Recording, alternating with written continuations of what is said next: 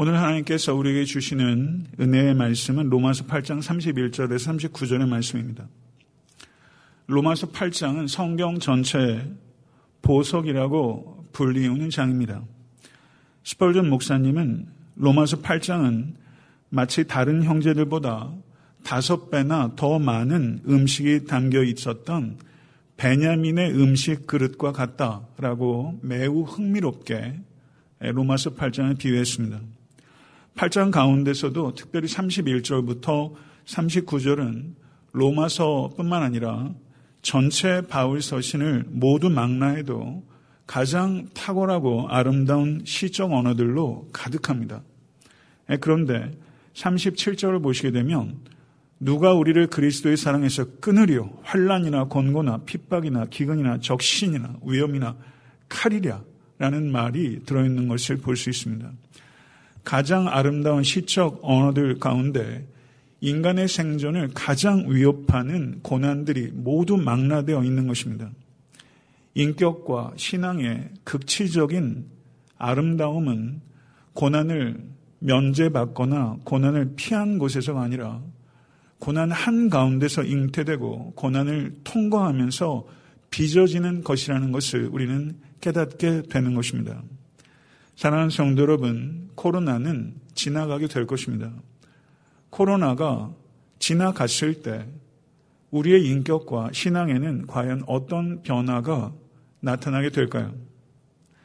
다윗은 아둘람굴에서 사울의 위협으로부터 피신했을 때 시편 57편을 썼습니다. 57편 9절에서 11절은 주여 내가 만민 중에서 주께 감사하오며 문 나라 중에서 주를 찬송하리이다. 무릇 주의 인자는 커서 하늘에 미치고 주의 진리는 궁창에 이르나이다. 하나님이여 주는 하늘 위에 높이 들리시며 주의 영광이 온 세계 위에 높아지기를 원하나이다. 아멘. 바울은 감옥에서 에베소서 1장 3절에서 14절에 위대한 찬송을 기록했습니다. 3절에서 6절은 이렇게 노래합니다. 찬송하리로다 하나님 곧 우리 주 예수 그리스도의 아버지께서 그리스도 안에서 하늘에 속한 모든 신령한 복을 우리에게 주시되 곧 창세 전에 그리스도 안에서 우리를 택하사 우리로 사랑 안에서 그 앞에 거룩하고 흠이 없게 하시려고 그 기쁘신 뜻대로 우리를 예정하사 예수 그리스도로 말미암아 자기의 아들들이 되게 하셨으니 이는 그의 사랑하시는 자에서 우리에게 거저 주시는 바 그의 은혜의 영광을 찬송하게 하려는 것이라. 아멘 믿으십니까? 할렐루야.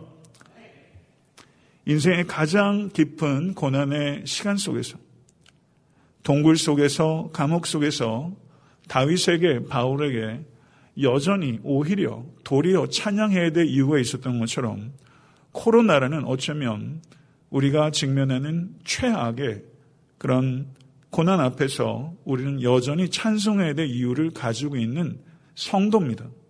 믿으십니까? 이 가운데서 우리는 더욱 찬양 드리기로 결단해야 될 때이며 이때에도 찬양할 때 우리의 영혼은 정금같이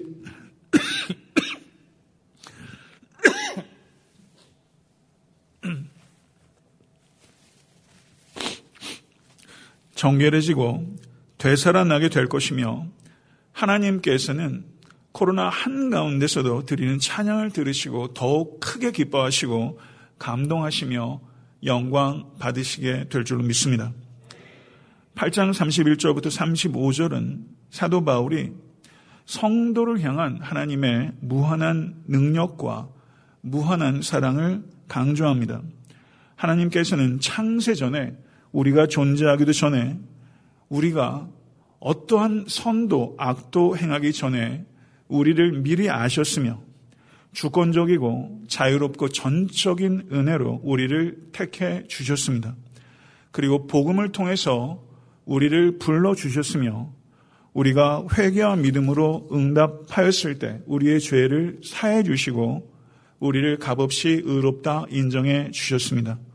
그 후로 우리 모든 성도들은 그리스도를 닮아가는 성화의 여정을 시작한 것입니다. 부활 승천하신 우리 주 예수 그리스도께서 이 땅에 말씀하신 대로 다시 오실 것이며 그때 우리 모든 믿는 성도들의 죽은 몸은 다시 일어나게 될 것이며 그리스도와 같은 완전한 부활의 몸을 입게 될 것을 믿습니다. 믿으십니까? 이것이 성도를 향한 하나님의 뜻입니다. 아멘. 로마서 8장 31절 35절은 그런즉 이것은 이와 같은 것이 하나님의 뜻인즉 이런 뜻입니다. 그런즉 이 일에 대하여 우리가 무슨 말 하려? 만일 하나님이 우리를 위하시면 누가 우리를 대적하려? 자기 아들을 아끼지 아니하시고 우리 모든 사람을 위하여 내주시니가 어찌 그 아들과 함께 모든 것을 우리에게 주시지 아니하겠느냐? 누가 능히 하나님께서 택하신 자들을 고발하리요? 의롭다 하신 이는 하나님이시니 누가 정죄하리요? 죽으실 뿐 아니라 다시 살아나신 이는 그리스도 예수시니 그는 하나님 우편에 계신 자요 우리를 위하여 간구하시는 자신이라. 누가 우리를 그리스도의 사랑에서 끊으리요? 환란이나 권고나 박해나 기근이나 적신이나 위험이나 칼이라. 아멘. 사랑하는 성도 여러분 하나님께서는 무한한 능력과 무한한 사랑으로 우리를 위하시기 때문에 그 누구도 대적할 수 없으며 그 누구도 고발할 수 없으며 그 누구도 정죄할 수 없으며 그 누구도 우리를 그리스도의 사랑에서 끊을 수 없음을 믿으시기를 바랍니다. 하나님께서는 가장 값진 분이시자 유일하시며 영원히 사랑하시는 하나님의 아들 예수 그리스도를 우리를 위해서 주시고 포기하셨습니다. 이 아들은 우리 때문에 죽으시고 우리를 위하여 다시 살아나신 그리스도 메시아이십니다. 하나님께서는 우리가 받을 수 없는 용서를 우리에게 주시기 위해서 우리가 받아 마땅한 심판을 죄가 없으신 독생자 예수께 쏟아 부으셨습니다. 하나님께서 죄인을 얼마나 사랑하시는지를 보기 전에 우리는 하나님께서 죄를 얼마나 혐오하시는지를 먼저 보아야 합니다. 우리는 십자가를 우리를 위한 것으로 보기 전에 우리에 의한 것이라는 것을 먼저 보아야 합니다. 십자가는 주님께서 나 때문에 죽으셨기 때문에 내가 얼마나 죄진 존재인지 나를 위하여 죽으셨기 때문에 내가 얼마나 귀한 존재인지를 동시에 나타내는 것입니다. 십자가는 창세기 3장 15절의 말씀 여자의 후손은 내 머리를 상하게 할 것이요 너는 그의 발꿈치를 상하게 할 것이니라. 이 말씀의 성취입니다. 그러므로 십자가는 패배의 순간이 아니라 승리의 순간입니다. 하나님의 아들이 십자가에 달려서 자기 자신을 위해서 기적을 행하지 아니하시고 우리를 위하여 죽으셨다는 것. 이것이야말로 기적 중에 기적인 것입니다. 십자가 사건은 창조 이래 최고의 기적이요 새 창조의 기적이며 그 기적을 믿음으로 말미암아 우리는 새로운 피조물이 된 줄로 믿습니다. 할렐루야. 그리고 예수님께서는 말씀하신 대로 죽은 지 사흘 만에 죽은 자 가운데서 일어나셔서 부활의 첫 열매가 되셨습니다. 소생한 나사로는 다시 죽었지만 부활하신 예수 그리스도께서는 부활의 첫 열매가 되셨습니다. 예수 그리스도의 죽음은 죽음을 죽인 죽음이었습니다. 예수님의 부활은 죽음에서 가시를 빼버렸으며 죽음을 조롱합니다.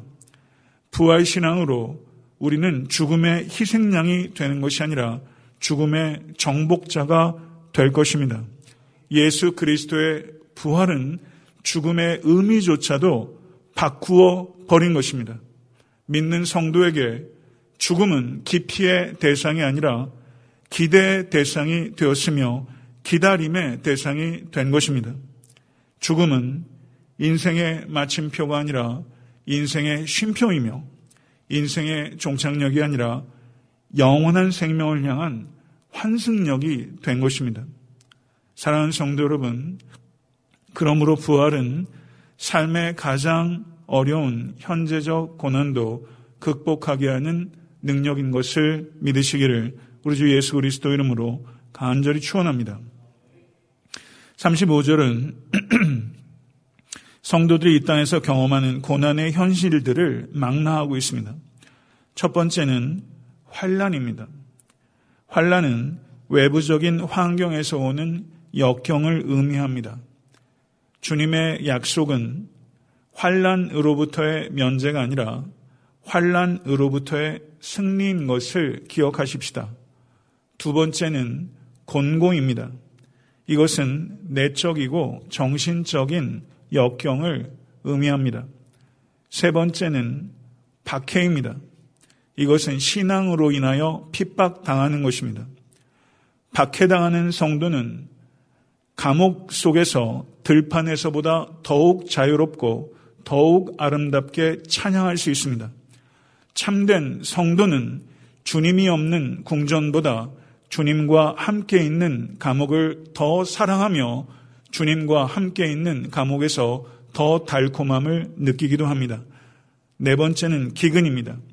많은 성도들이 신앙을 버리지 않았기 때문에 생계를 잃어버렸으며 생필품을 구입할 수 있는 돈도 마련할 수가 없었고 급기야 생명의 위협도 받았습니다. 다섯 번째는 적신입니다. 적신은 옷을 벗기우는 수치를 의미합니다. 옛 순교자들에 대한 글에 이런 내용이 기록되어 있습니다.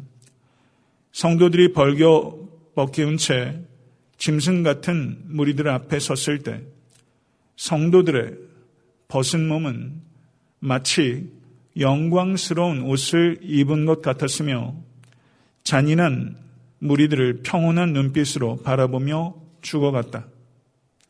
여섯 번째는 위험입니다. 이것은 삶에서 당하는 예기치 못한 사고들을 가리킵니다. 어떠한 위험 속에서도 참된 성도는 하나님의 섭리를 의지하며 결코 안달하지 않고 안심한 것입니다. 사랑하는 성도 여러분, 별도 달도 보이지 않는 어둠 속에서 빛이신 주님만을 바라보십시다. 두려움을 이기고 한결같이 평안하며 용기와 소망을 잃지 않는 모든 관속 되실 수 있게 되기를 우리 주 예수 그리스도 이름으로 간절히 축원합니다. 일곱 번째는 칼입니다. 칼은 갑작스러운 죽음을 나타냅니다. 성도는 육적 죽음을 두려워하는 사람이 아니라 영적 죽음을 두려워하는 사람인 것입니다. 사랑하는 성도 여러분, 전능하시고 사랑이 많으신 하나님께서는 그 택하신, 택하신 자녀들인 성도 한 분한 한 분을 이 모든 상황들 속에서도 하나님의 임자 안에서 보호하시고 궁극적으로 이기게 하시는 하늘에 계신 하나님 아버지이십니다. 로마서 8장 28절은 우리가 알거니와 하나님을 사랑하는 자, 곧 그 뜻대로 부르심을 입은 자들에게는 모든 것이 합력하여 선을 이루느니라. 아멘. 우리가 우리의 삶 속에서 무슨 일은 일어나야 하고 무슨 일은 일어나서는 안 된다라고 주장하는 것은 교만한 것입니다. 어떤 상황 속에서도 하나님께서는 성도를 사랑하시며 우리가 신뢰하고 순종하기만 하면 모든 것을 통해서 선을 이루시는 하나님이심을 진실로 믿고 경험하시는 모든 권속 되실 수 있게 되기를 간절히 축원합니다. 36절에서 39절은 궁극적인 승리를 노래하고 있습니다. 바울은 36절에서 시편 44편 22절을 인용합니다. 기록된 바 우리가 종일 주를 위하여 죽임을 당게 되며 도사를 양같이 여김을 받았나이다. 성도 여러분, 인내는 하나님의 절대적인 능력과 절대적인 사랑에 대한 성도의 응답입니다. 야고보서 1장 4절은 인내를 온전히 이루라. 이는 너희로 온전하고 구비하여 조금도 부족함이 없게 하려 함이라. 아멘. 인내는 하나님을 진심으로 신뢰하는 자만이 가질 수 있는 영적인 불굴의 지구력입니다. 이 인내 결과로 우리는 성숙함을 얻게 될 것이며 열매를 맺게 될 것이고 하늘에 계신 하나님께서는 영광을 받게 될 것입니다. 이것을 확고하게 붙잡고 믿으시는 모든 권속되실 수 있게 되기를 간절히 축원합니다. 37절은 이와 같은 성도의 불굴의 지구력인 인내의 결론은 승리라는 것을 선포하고 있습니다.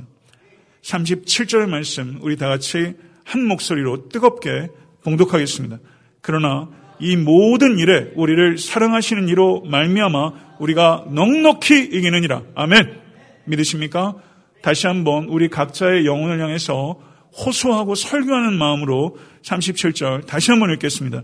그러나 이 모든 일에 우리를 사랑하신 이로 말미암아 우리가 넉넉히 이기느니라. 아멘. 우리는 넉넉히 이긴다. 이것이 오늘 설교의 제목입니다. 코로나가 완전히 지나갈 때까지 사랑하는 성도 여러분 반드시 기억하십시오. 우리는 넉넉히 이긴다.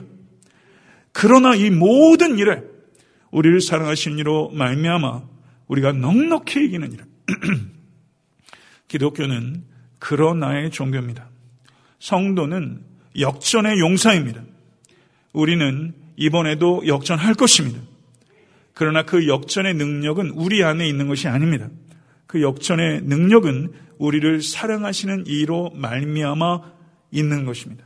우리를 사랑하시는 이로 말미암아 우리는 넉넉하게 이깁니다. 믿으십니까? 진실로 믿으십시다. 넉넉히 이긴다. 이 단어는 헬라어는 이 단어는 딱 여기 한 번 등장합니다. 넉넉히 이긴다. 어떤 뜻이냐면요. 저를 한번 따라해 보시죠. 이기고 또 이긴다.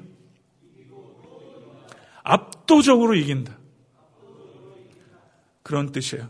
우리는 매일 매일을 언제 끝날지 모르는 이 코로나 사태를 이기고 또 이기고 또 이기고 또 이기며 압도적으로 이기게 될 것입니다. 믿으십니까? 우리를 사랑하시는 이로 말미암을 때 우리는 반드시 넉넉히 이기게 될 것입니다. 우리는 코로나 바이러스 19를 빌빌거리며 겨우 무승부하거나 겨우 이기거나 아깝게 석패하거나 그렇지 않습니다. 사랑하는 성도 여러분, 어떤 싸움은 이기고 어떤 싸움은 지는 방식이 아니라 우리는 이 모든 일에 넉넉하게 이기고 또 이기고 압도적으로 이기게 될 것입니다. 아멘. 이것을 믿음으로 선포하시고 두려움을 이기시고 싸우시는 사는 모든 번속 되실 수 있게 되기를 우리 주 예수 그리스도 간절히 축원합니다. 미국 소설 중에 모비딕이란 소설이 있습니다. 이 소설 중에 의미 있는 대목이 하나 있어요. 그 대목을 제가 읽어드리겠습니다. 우리는 오랫동안 고래를 추적해온 포경선과 같습니다. 마침내 그 괴물에다 작사를 꽂았지만 이제부터는 배를 신중하게 조정해야 합니다. 그렇지 않으면 그 괴물이 꼬리를 한번 철썩 내려치기만 해도 우리 모두를 저 세상으로 보내버릴 것입니다. 하나님께서는 사탄이라는 고래에게 작사를 꽂으셨습니다. 그리고 그 고래가 죽는 것은 시간 문제일 뿐입니다. 예수께서 이 땅에 초림하셨을 때 그 고래에게 작사를 꽂으신 것입니다. 그리고 그 고래는 예수 그리스도께서 재림하실 때 죽게 될 것입니다. 믿으십니까? 사랑하는 성도 여러분, 우리 주 예수 그리스도의 십자가와 부활을 통해서 죄와 사망에 대한 승리가 이미 확정된 것입니다. 그리고 예수 그리스도께서 이 땅에 다시 말씀하신 것처럼 재림하실 때 승리가 완성될 것입니다. 그때 작살에 꽂힌 고래는 죽게 될 것입니다. 우리 그리스도인들은 이미 확정된 과거의 승리와 아직 완성되지 않은 미래의 승리 사이를 살아가는 승리자입니다. 믿으십니까? 이 두 승리의 좋은 소식들을 지금 이곳에서 우리의 현재적 상황인 코로나에 대입해야 하는 것입니다. 이미 확정된 승리와 아직 완성되지 않은 승리 사이에 코로나가 있는 것입니다. 이 두 승리의 소식을 코로나에 대입하십시오. 그러면 우리는 넉넉하게 승리하게 될 줄로 믿습니다. 아멘? 믿으십니까? 이제 8장 마지막 두 절에 도착한 것입니다.